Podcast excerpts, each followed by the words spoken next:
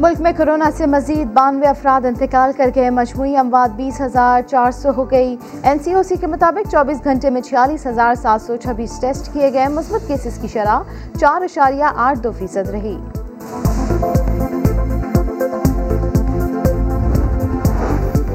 والے آج رات آٹھ بجے کے بعد گھر سے غیر ضروری نہ نکلے۔ کورونا کی بگڑتی صورتحال کے پیش نظر سندھ حکومت کا صوبے میں کرفیو جیسے اقدامات کا فیصلہ۔ پبلک ٹرانسپورٹ، ریسٹورنٹس اور مارکیٹ شام چھ بجے بند ہو جائیں گی پارکس، شادی ہالز اور تمام تعلیمی ادارے بدستور بند رہیں گے۔ ترجمان سندھ حکومت کہتے ہیں کہ مجبوراً سخت فیصلے کرنا پڑ رہے ہیں۔ شٹر نہیں گرانا چاہتے، مگر میتیں بھی اٹھانا نہیں چاہتے۔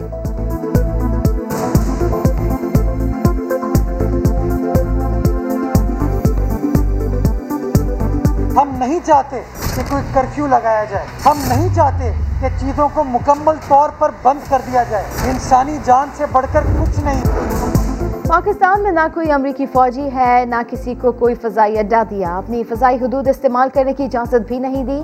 ترجمان دفتر خارجہ کا بیان کہا، دونوں ملکوں کے درمیان زمینی اور فضائی رابطوں کا فریم ورک پہلے سے موجود ہے۔ اس حوالے سے کوئی نیا معاہدہ نہیں ہوا۔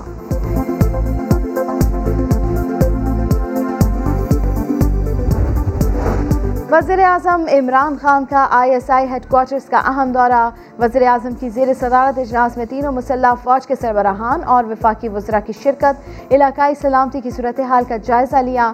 ملک کے داخلی اور خارجی امور پر بھی مشاورت۔ وزیر اعظم نے درپیش چیلنجز سے نمٹنے کے لیے آئی ایس آئی کی پیشہ ورانہ صلاحیتوں کو سراہا۔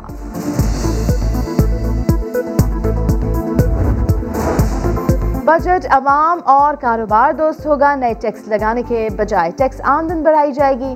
وزیر خزانہ شوکت ترین کہتے ہیں، ٹیکس چوروں کے خلاف سخت کارروائی کریں گے۔ تمام سٹیک ہولڈر سے مشاورت کے بعد بجٹ پیش کریں گے۔